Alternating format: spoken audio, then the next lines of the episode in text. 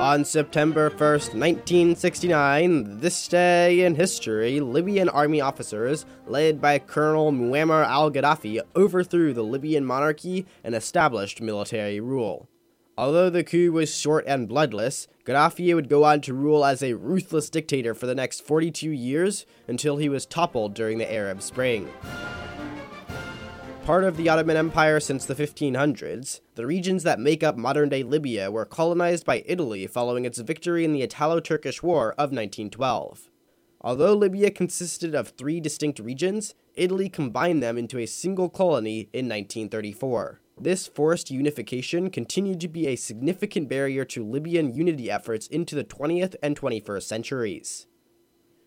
Following World War II, the newly created UN General Assembly voted to grant Libya independence from Italy.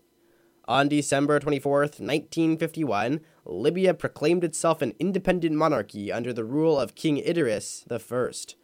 For the first few years of its independence, Libya had few exportable resources and was heavily dependent on foreign aid. In 1959, the discovery of oil catapulted Libya to exceptional prosperity. However, the spoils of this discovery were largely concentrated in the hands of the monarchy, to the antipathy of the general Libyan population. On September 1st, 1969, this day in history, Libyan Colonel Muammar al Gaddafi staged a coup against King Idris I. Gaddafi ruled as dictator for the next 42 years, making him one of the longest serving non royal heads of state.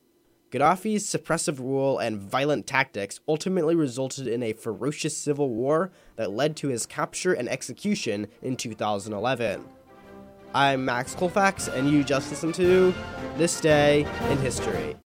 This has been a production of KZYX, a Mendocino County public broadcasting, listener supported community radio.